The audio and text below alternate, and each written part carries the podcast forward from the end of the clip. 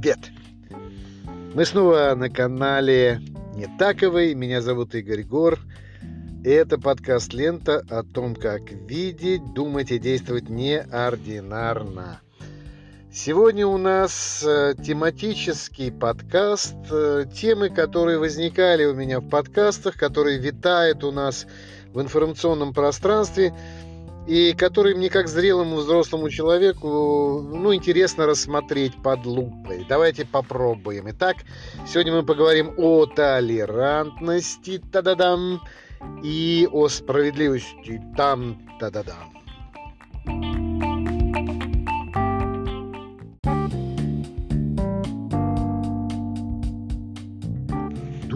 Дуют ветры с запада, к нам священные ветры прогресса, науки и цивилизации. Так во все времена, наверное, считали у нас в России. И если вы живете в Москве, как я, например, то вы должны обратить внимание, вы должны заметить, подметить это, что западное направление, дороги, дома, Рублевское шоссе, Новая Рига, Барвиха, все это у нас на Западе, понимаете? Как будто на Западе какой-то магнит, какой-то сильный сгусток энергии и правды, который притягивает все прогрессивное, что у нас есть, в ту сторону обращены наши лица, наши взоры, наши сердца, наши помыслы. И вот оттуда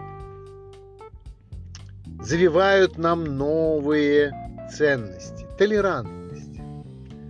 Бьются российские умы клоунов, ученых и всяческих других умных мужей над тем, как же перевести толерантность.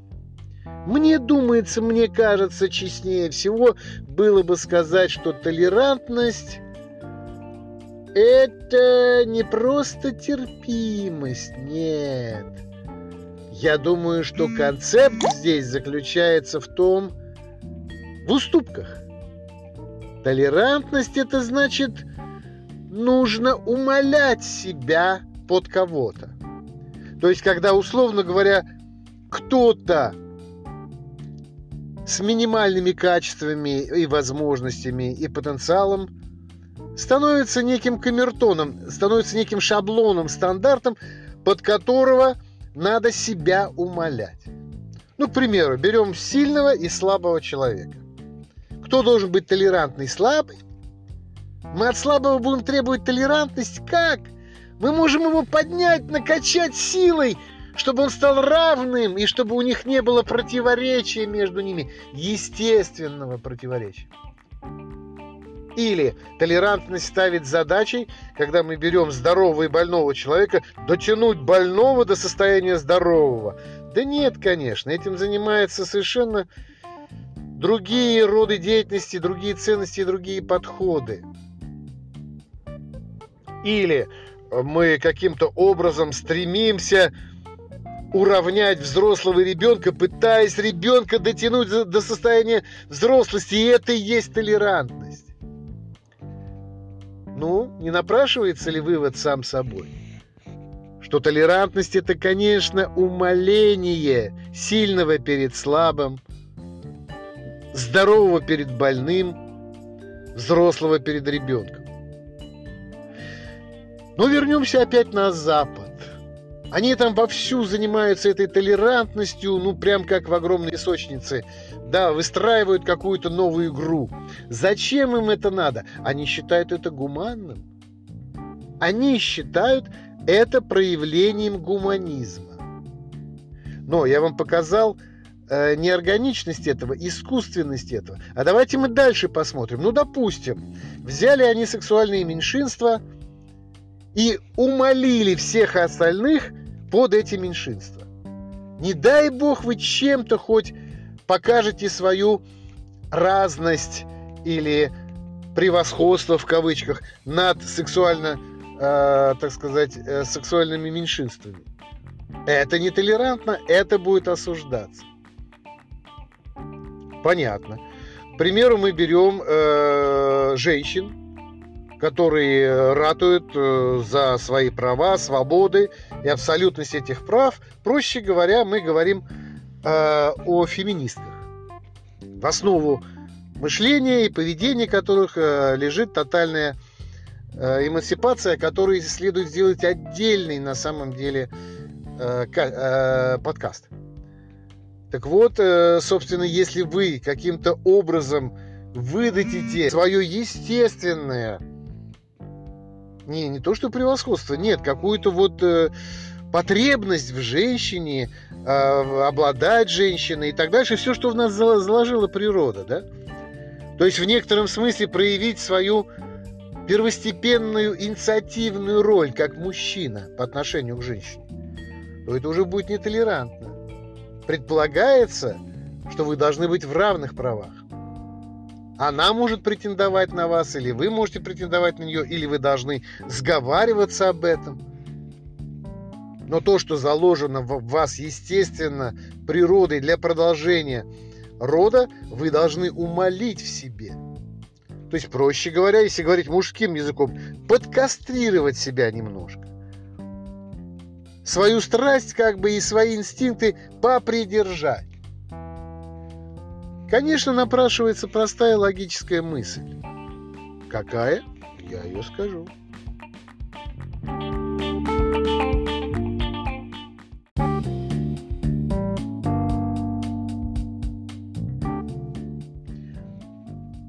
А вот какая мысль. Мысль такая, что если вы уравниваете чисто механически, формально, логически, то что вы получите? Вы не получите полноценных, равноправных мужчин и женщин. Вы получите внегендерных, антигендерных, усредненных существ, которые, по сути, будут лишены не только пола, но и половых инстинктов. А мы понимаем, что лишение половых инстинктов – это ограничивание родовой функции. И таким образом мы получаем людей, не способных к самовоспроизводству. То есть, по сути, вот вам следующий логический элемент в этой цепочке. Это модель самоуничтожения человеческого рода. И не потому, что это какие-то принципы правильные, неправильные, гуманные, негуманные, потому что они неорганичные. Неорганичные. Природа не ставит себе задачи уравнять зайца и волка, уравнять обычную рыбешку с акулой, уравнять кустарник с огромной сосной. Наоборот, природа идет по принципу разнообразия. Она не боится доминант, потому что давайте посмотрим, что такое лес. В лесу есть травка, есть цветочки, есть кустики, есть небольшие деревья, есть огромные большие деревья.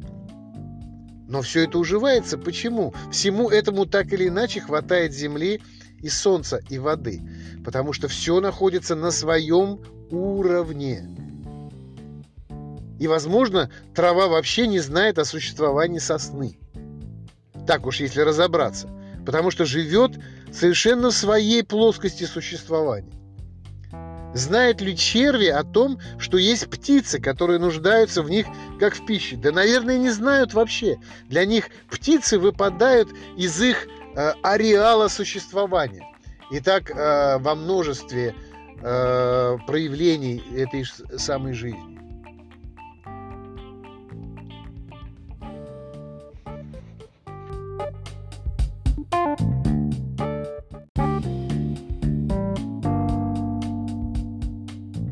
Но вернемся к толерантности по-американски.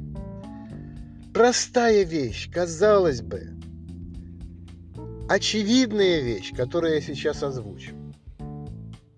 Но за нее, пожалуй, могут и распять, если бы я стал это отстаивать в Америке. Например, у нас не знаю, что там толерантность или свобода, или как это все назвать, или отчужденность, или делай, что хочу, или что хочу, то и ворочу. Ну, у нас особо никто не то что распинать тебя не будет, даже не плюнет в твою сторону. При том, что я сейчас озвучу фундаментальные вещи относительно того, что мы называем, они, вернее, называют толерантностью, а мы называем ущемлением, умалением. Умалением, то, точнее слово, умаление. Итак, смотрите. Они заставляют всех умаляться перед сексуальными меньшинствами, перед Гретой Тунберг, перед, так сказать, национальными меньшинствами и так дальше. Но кто эти люди, которые требуют этой самой толерантности? А это те самые люди, которые до середины 20 века угнетали черно-белое население своей страны и африканское население своей страны. Да? Это те люди пытаются нас учить толерантности, нас, которые еще в начале 20 века совершили социальную революцию, а с ней и сексуальную революцию, и гендерную революцию, и все остальные революции, которые они сейчас, ну, на самом деле, только до них доходят эти волны.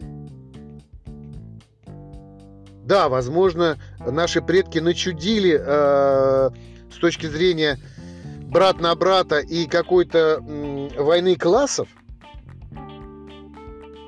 Но что касается освобождения отдельно взятого простого человека и эксперимент по поводу того, как же людям искать справедливость и равенство в рамках единого общества, все-таки Советский Союз, советская власть привнесла сюда ну, очень много, и об этом никто не говорит. Об этом никто не говорит, что капитализм был бы с еще более жесточайшим лицом в той же самой Европе и Америке, если бы не русская революция, которая их жутко напугала настолько, что они и сейчас дуют на нас, как на горячее молоко, понимаете?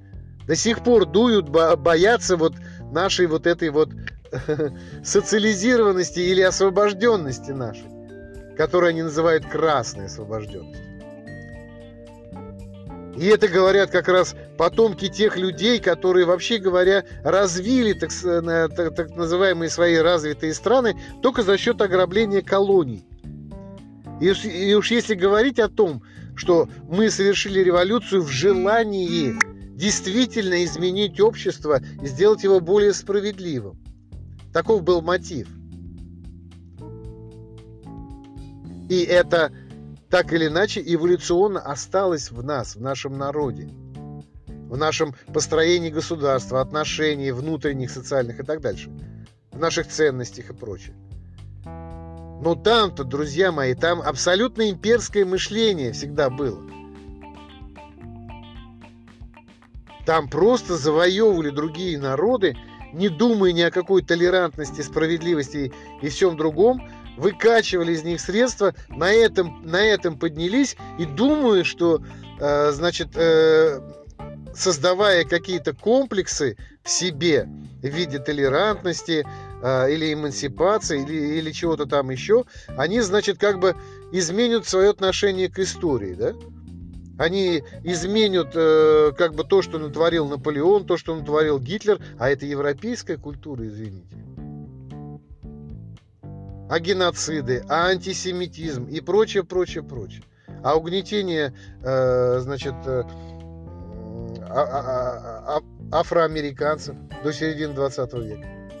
А Ку-клукс-клан. Да это можно перечислять просто пачками. Что на самом деле в их подсознании зарыто. И нет там никакой толерантности. И единственное, как можно толерантность западную воспринимать, как комплекс. Теперь следующий тезис. Что, допустим, вы толерантны к неким условным меньшинствам, там, внутри себя.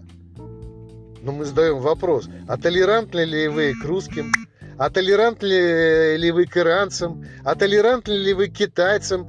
К корейцам и так дальше, так дальше, так дальше. Но это-то очевидно, что толерантность, как вы ее проповедуете, она должна быть универсальной. Кошечкам, собачкам, всяким, так сказать, лесбиянкам, толстеньким, инвалидам и кем-то другим.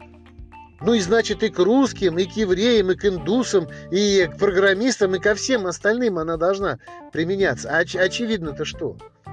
Что на своем локальном, местечковом уровне западные люди стараются быть толерантными, а глобально, ну а русские-то это зло. То есть сексуальные меньшинства это такие же люди, как и мы, а русские это не такие люди, как и мы. А уж на Донбассе это уж вообще там недолюди какие-то. Поэтому толерантность это комплекс. Вера в то, что если мы начнем умаляться перед тем, кем мы считаем необходимым умаляться, перед кем мы условно, в кавычках говоря, нагрешили, то это, значит, будет более справедливым с точки зрения организации общества. Да вы не можете исправить то, что изначально не несет в себе справедливости. Разделение живого мира на классы, на виды, на рода – это уже несправедливость. А если к этому добавить, что бабочка живет один день, там собака, условно говоря, живет 20 лет, человек живет там 80 лет. Это что, справедливо? Ну, с точки зрения человека, может, справедливо. С точки зрения черепахи, которая живет 300 лет, или ворона, который тоже сподобится на 300 лет, или дерево, которое вообще может прожить 1000 лет. Это, может, и справедливо. А с точки зрения бабочки? А с точки зрения собаки? И как мы будем умаляться? Мы будем умаляться до собаки или до бабочки?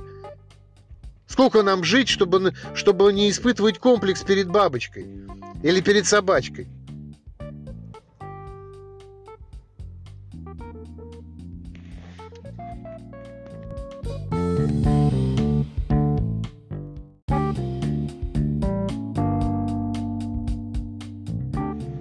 Теперь самый непростой вопрос.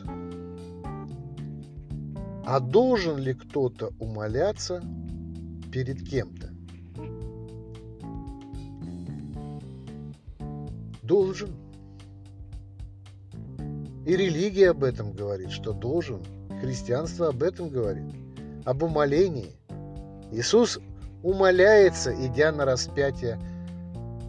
Как бы святое умоляется перед грешным, чтобы то проявило свою греховную суть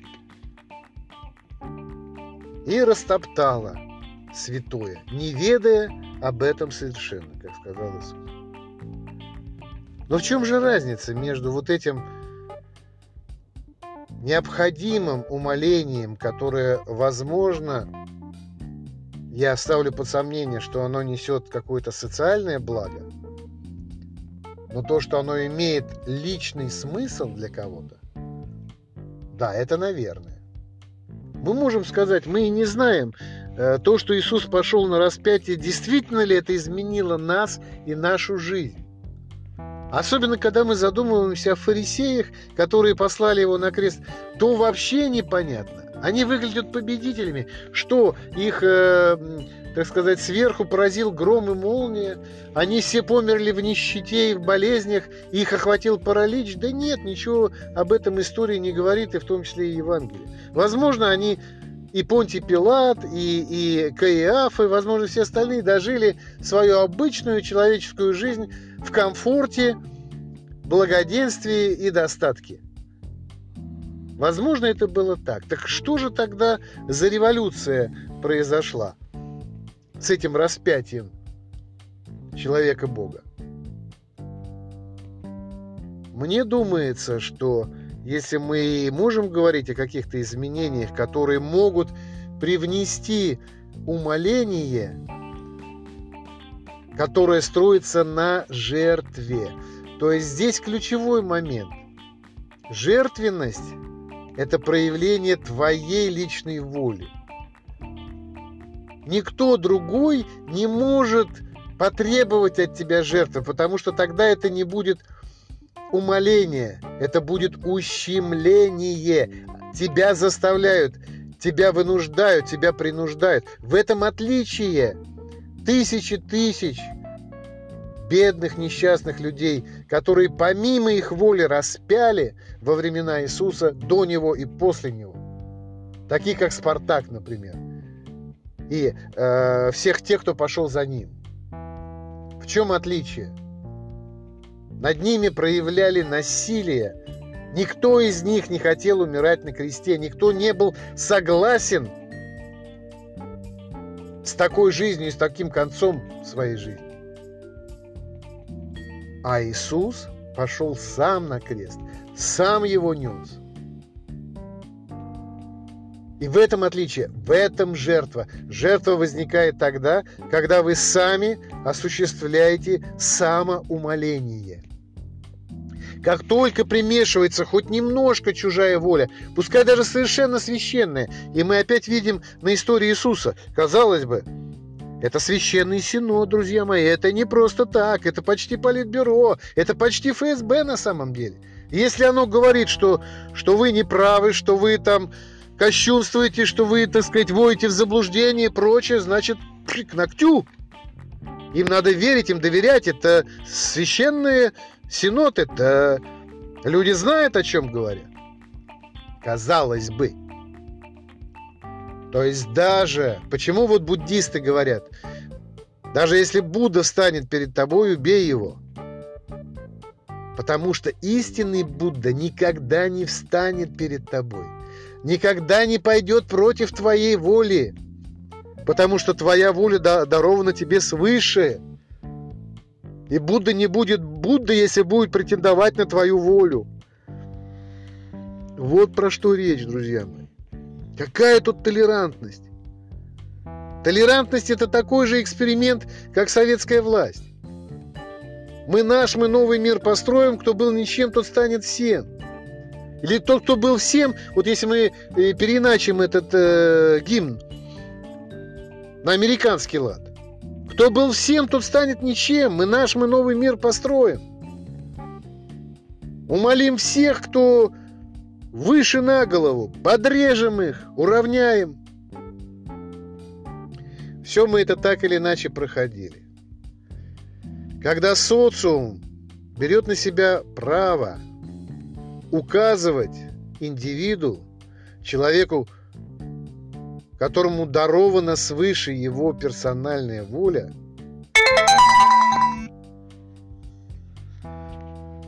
ничего, кроме насилия, за этим стоять не будет, и нет за этим никакой правды, друзья мои. Никакой правды за этим нет. Вынужденная жертва – это изначально патология.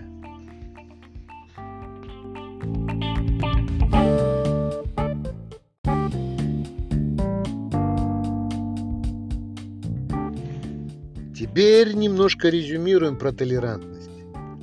Про что же я, собственно, говорил? Да я говорил о том, что чем бы ни руководствовался социум, какими высокими смыслами он не нагружал себя этим самым правом руководить нами, нету такого права. Ни у одного общественного строя, ни у одного социума. Чтобы настолько игнорировать персональную волю.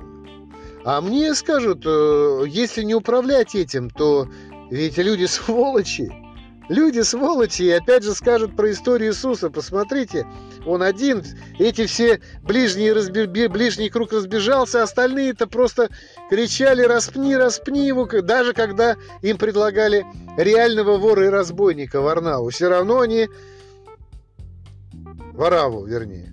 Варнаву тоже могли предложить.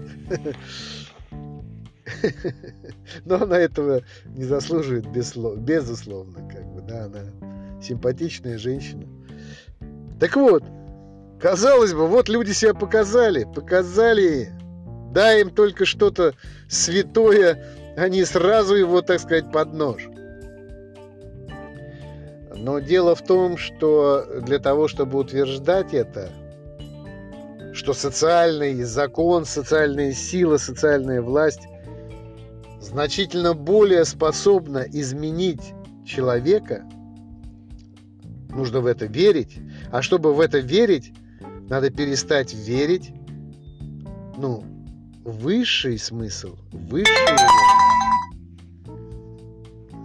Никак иначе не получится. Не получится это совместить, друзья мои. А если верить в высшую волю, то нужно ей доверяться. И понимать, что ваша персональная воля сопряжена с этой самой волей. Но мы вторгаемся сейчас в такие сферы, в которые мне не хотелось бы вторгаться. Я всего лишь хочу сказать, что мне кажется, что умоление сильного перед слабым, здорового перед больным или взрослого перед ребенком, если она и может происходить, то только с импульсом изнутри. Вы знаете, в нашем русском языке есть такое выражение «встать на место кого-то». Вот это вот начало того, о чем я говорю, и это и есть народная мудрость. Встань на место кого-то. Если ты взрослый, если ты родитель, встань на место ребенка. Вот это умоление. Ты просто встаешь на это место. Ты не можешь реально стать ребенком. И встань на место инвалида. Ты не можешь стать инвалидом, понимает народ. Но ты можешь попробовать встать на его место, понять его, прочувствовать, проявить эмпатию, слиться с ним, наконец, стать единым целым.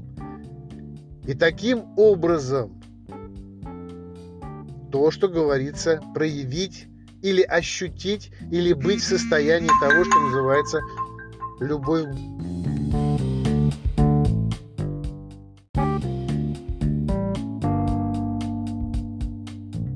Тра-та-та-та-та-та-та. На самом-то деле, что происходит? Что происходит? На самом деле происходит подмена духовных понятий, сложных, тяжелых в освоении, таких как умоление, личных преимуществ. Из-за мотива любви к ближнему, умоление ради ближнего, ради другого, живого существа. Эта работа очень тяжелая, непростая, над которой бьются все религии. Вместо этого даются, как и в советское время, даются социальные законы и правила. Вот напишем на заборе плакат, что все должны быть толерантны, все друг другу равны, и прячьте, так сказать, свои какие-то преимущества, и заставим их это делать. И тогда наступит вот это вот социальное благоденствие, социальная справедливость. Вот мы подошли. К чему, безусловно, бесконечно, к этому горизонту социальному, устремлены все, так сказать, в кавычках, прогрессивные умы. Социальная справедливость.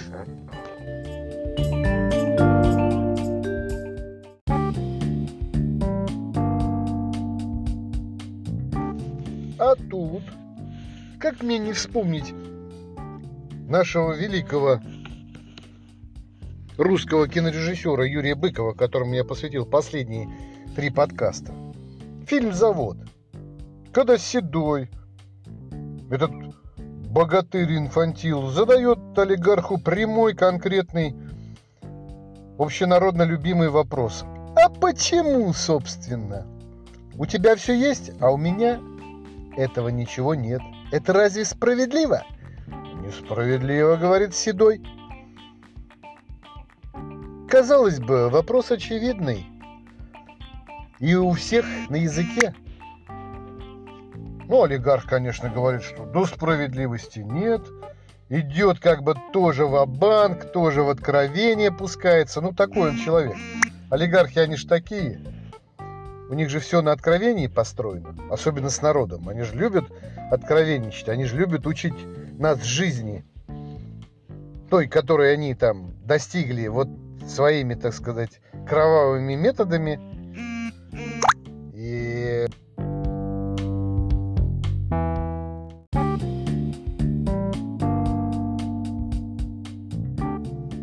А нам-то никому и дела нет. Что схема простая. Вот Седой обличал олигарха: да ты вот там своровал, да здесь ты не додал, да здесь ты обокрал, обманул, да здесь ты подставил, а здесь-то ты вообще на смерть пошел других людей. Обличал, да, у нас обличителей много, у нас и кандидатов для обличения тоже достаточно. Вот у нас две партии, да, две команды. Одни обличают, а другие, так сказать, зарабатывают себе на то, чтобы их можно было обличать. А на самом-то деле, если ты хочешь такой жизни, если ты хочешь вот этих всех благ-то по справедливости, так тебе надо таким и становиться. Ты же взялся за оружие. Ты же решил грабануть этого олигарха. Вот начало твоего пути. И концовка-то у этого фильма «Завод» неправильная. Выпустил он этих живыми и здоровыми, выпустил олигарха с его помощником. А его якобы обычные наши, значит, трудяги, спецназовцы пристрелили при попытке к жизни. Да нет, он должен был взять сумку с деньгами, да и уйти. Тем самым признав, что олигарх ему дал правильный урок. И, может, что-то сказал такое, что хочешь ты этих благ-то, ну ты взялся за оружие, так и иди до конца. Вон сколько людей уже положило, да? Тут соврал, здесь подставил. Ну все, началось. Давай, имеешь право теперь жить по полной. Бери эти деньги, ты их заслужил. Вот какая наша жизнь, Юрий Быков. А не такая, как вы рисуете. Что у нас, если бедный, то это идиот, дурак. Может быть, он и дурак, да только дурак он не потому, что он бедный, а потому, что он честный. Да, честный у нас дурак на данный момент. А где он не дурак? Покажите мне страну, где честный человек, порядочный человек, который думает не только о себе, человек, который воспринимает себя не только животным, который стремится за комфортом, а человек, который представляет из себя еще какую-то иную ценность, за которую, собственно, отвечает совесть, честность, правда и так дальше, так дальше. И да, возможно, сейчас все это не в чести в миру и в социуме. Но многие люди живут таким образом, что для них это наиболее важно. Новые уведомления. Наиболее важно. И об этом вот надо уведомлять население. Об этом.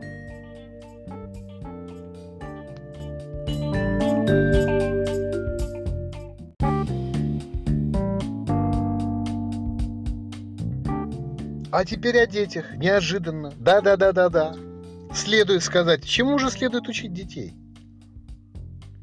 С чем быть, к чему стремиться или каким быть, каким стать? Меня воспитали так, что так или иначе я понимаю в жизни, что важно каким быть, а не с чем быть и чем обладать. Не берусь утверждать, что это единственное правильное, но это возможно. Возможно так относиться к жизни, возможно так относиться к себе, возможно так относиться к людям. Гуманней это, я считаю, гуманней. Я считаю, гуманней предпочитать людей вещам. А другой модели гуманности нет. Если вы предпочитаете вещи, эти пресловутые дома, яхты, машины, ну где здесь гуманизм? Гуманизм не может сводиться к увеличению благосостояния отдельно взятого человека. Пускай даже самые разумные, распрекрасные и так дальше. Гуманизм все-таки строится на сострадании.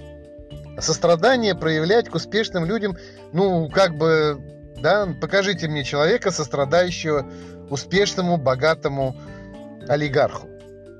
Ну, наверное, это противоестественно.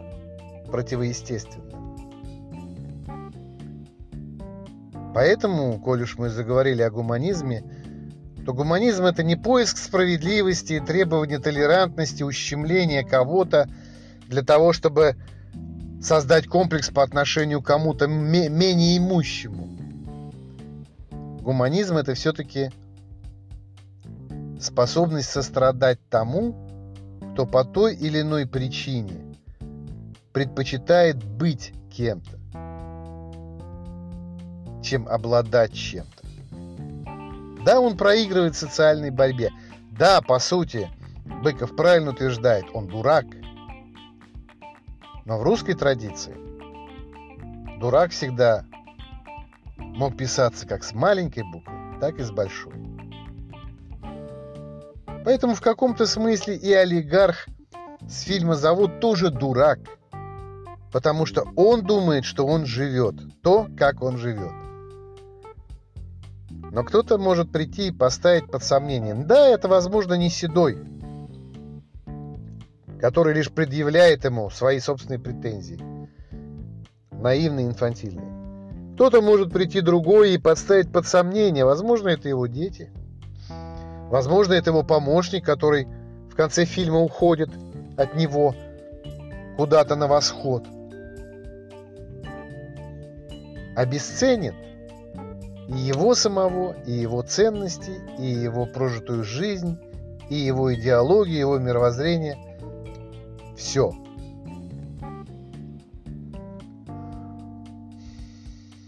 Вот так, собственно, мы поговорили о толерантности, социальной справедливости и гуманизме.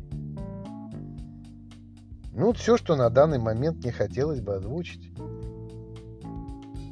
Возможно, что это вызовет в вас какие-то мысли, какие-то чувства, какие-то вопросы. И напоследок я скажу еще одну мысль.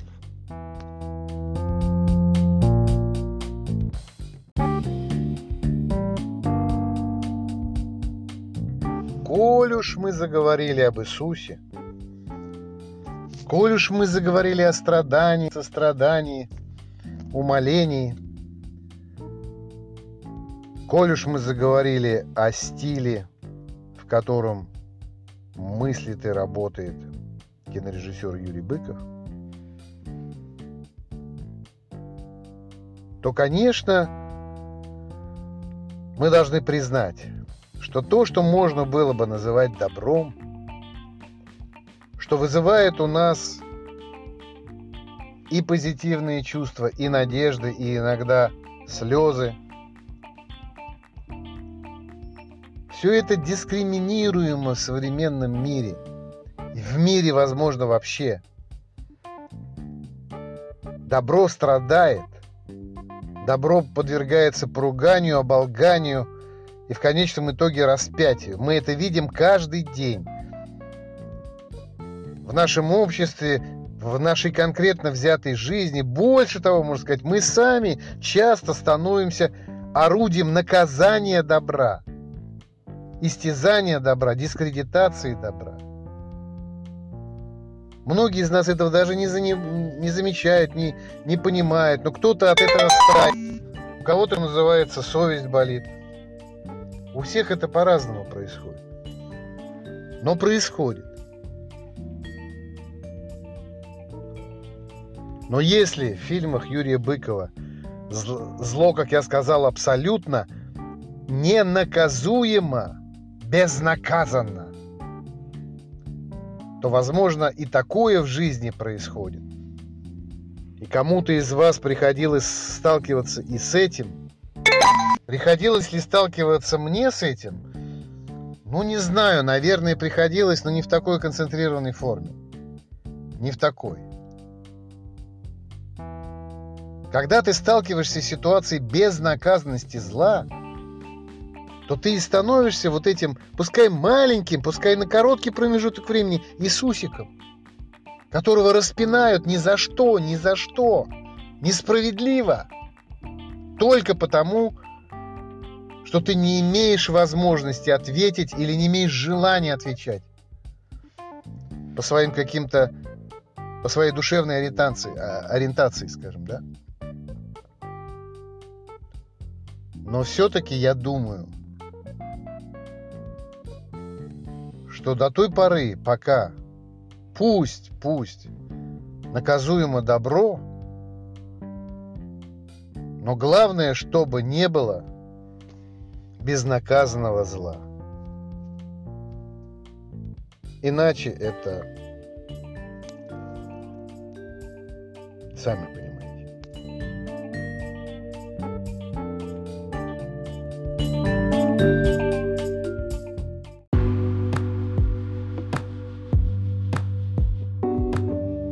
Вот и все на сегодня.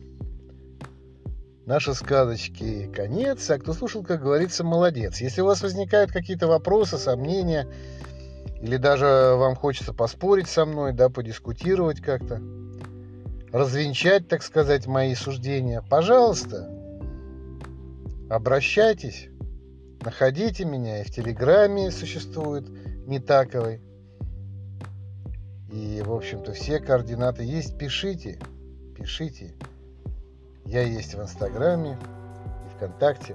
Пожалуйста, давайте, будем общаться.